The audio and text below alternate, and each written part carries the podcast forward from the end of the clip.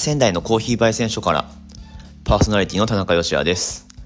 この放送では仙台で自家焙煎のコーヒーショップスパークコーヒーロースターズを経営しております私田中芳也がコーヒーのことやお店のこと日々の気づきやスモールビジネスのヒントについてなどをお話ししていきます。これを聞いてくださっているあなたにとって聞いてよかったと思っていただけるような内容を目指して文字通り仙台のコーヒー焙煎所から毎日10分程度で配信している番組でございます。さて今日は3月の22日月曜日ですね。いかがお過ごしでしょうか、えー、これを収録しているのは3月21日日曜日の夕方。仙台市は雨ですね。はい。コロナの状況もね相変わらずちょっと一番全国で感染者数の勢いというかが多いホットスポットになってしまっていますが、うん、もうねワクチンが広まるまではこれは個人個人の、うん、意識の問題じゃないかなと詰まるところ、え思うんですけれども、はい、あの引き続きですね気を引き締めてやっていこうかなと思っておりますが。今日はですねちょっとあの焙煎屋さんらしくロースターあるあるみたいなお話をしてみようと思うんですけれども。はい。今日ですねうんと、結論多分あまり出ないと思います。ちょっと僕が今思ってるもやっとしてこれどうしようかなみたいなあの話を現在進行形でお話しして、まあえー、それを残していこうと思うんですけれども。はい。ロースターのジレンマっていうタイトルで今日はお話をしてみようと思います。イノベーションのジレンマみたいなのもちょっと違いますけどね。はい。ねあれは何だろう。カメラメーカーが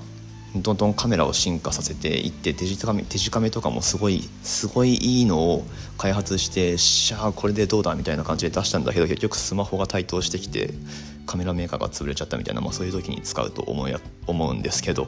まあ、それはどうでもいいや。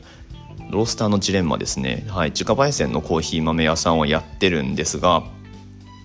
まあ新鮮さっていうのが一つ売りになるわけなんですよ。自家焙煎のコーヒー豆屋さんって。焙煎したての豆を売ってますと。なので、えー、コーヒー豆はあのまあ言ったら生鮮食品と同じように鮮度が大事ですと。美味しさの秘訣は新鮮にあとなんだろう新鮮な状態の焙煎豆っていうのが美味しさの秘訣ですよみたいなことをよく言われるんですが、まあ、これもちろんそうなんです。焙煎後1年くらい経った豆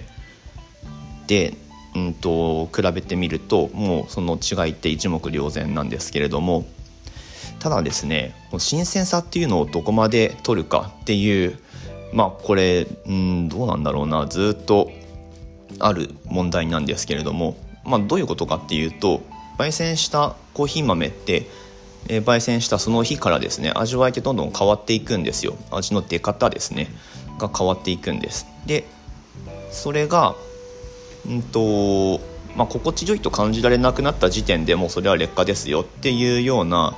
話をよくされるんですけれども、まあ、それをどこにするかっていうことですね。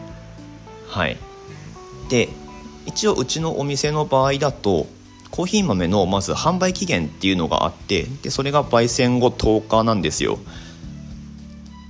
焙煎後10日であればまあなんかこう焙煎したてっていうふうに歌って販売していいかなと。で、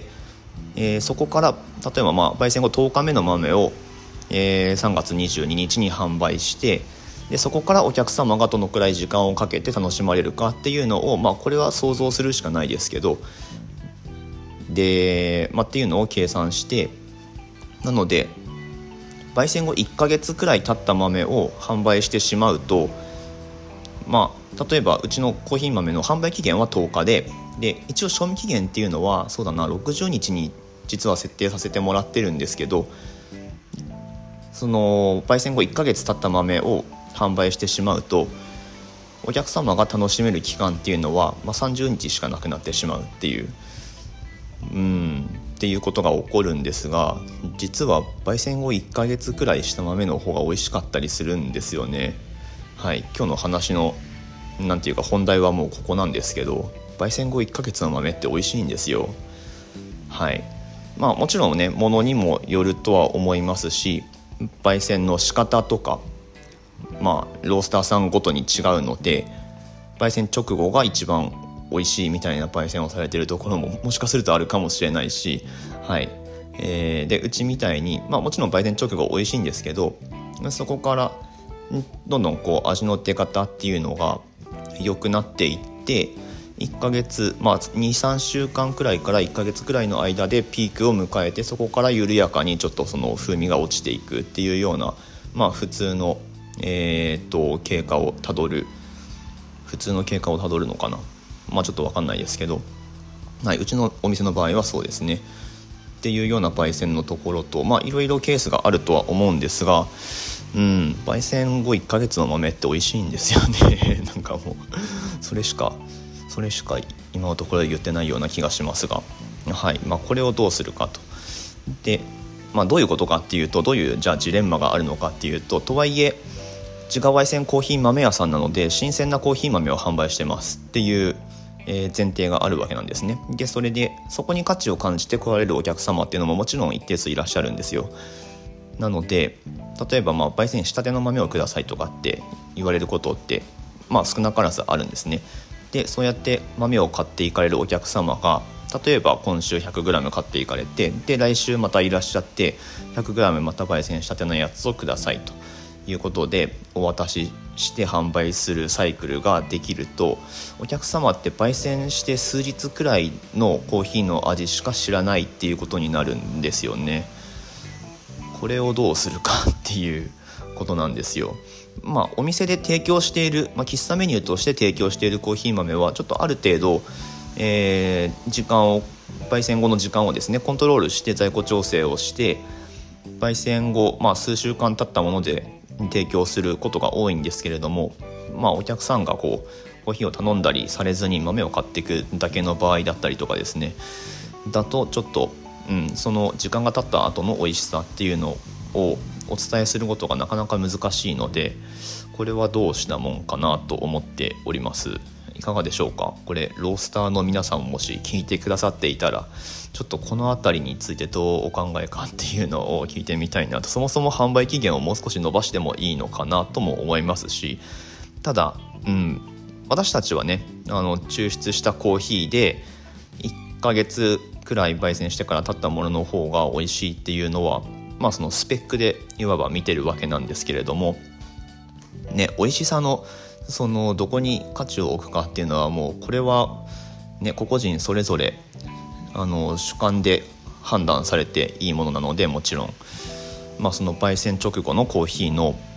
お湯を注いだ時にムクムクっと膨らんでくるこの様がいいから焙煎直後の豆を買って入れて飲んでますと。でその時間があのすごく自分にとっては愛おしいのでこれを大切にしてますっていうお客様が、まあ、多分いらっしゃると思うんですけれどもそれはすごく素晴らしいことだし、うん、大事にされてほしいなと思うんですけれどもまあうんと、どうバランスを取るかですよね。ちょっとこの辺りすいません。やっぱり結論が出ないお話でした。はい、えー、という今日はですねロースターのジレンマというテーマでお話をさせていただきました。これあとあれなんですよね。スペックで言ったらもう実際競技会に出る時とかは今まで2週間くらいのその時間の取り方をしてたんですがエイジングって言いますけどもうちょっと時間取ってもよかったなっていうふうに今となっては思ってます、まあ、私たちが出てるのはエスプレッソの大会ですけどドリップの方だとちょっと皆さんどのくらいでやられてるのか私はよくわからないんですがエスプレッソの方だと2週間くらいで、えー、使ってたんですがもうちょっと時間を置いてもいいのかなっていう気も今はしてますし、まあ、その辺りはちょっとねあの大会今年あるかどうかわからないんですけれども、まあ、そこに向けて検証を繰り返しているところです。はい。そんな感じですね。もしコーヒー関係の方これ聞いてくださってる方もしいらっしゃいましたらコメントなどなどいただけますととても嬉しいです。はい。今日の放送が面白かったなんか興味深い聞いてよかったと思っていただければですね是非いいねや、えー、コメントやツイッターでの番組のシェアなどをしていただけますと僕はすごく嬉しいので、はい、ぜひよろしくお願いします。ということで次回の放送でまたお会いしましょう。美味しいコーヒーで一日が輝く。Good Coffee Sparks Your Day 田中芳也でした。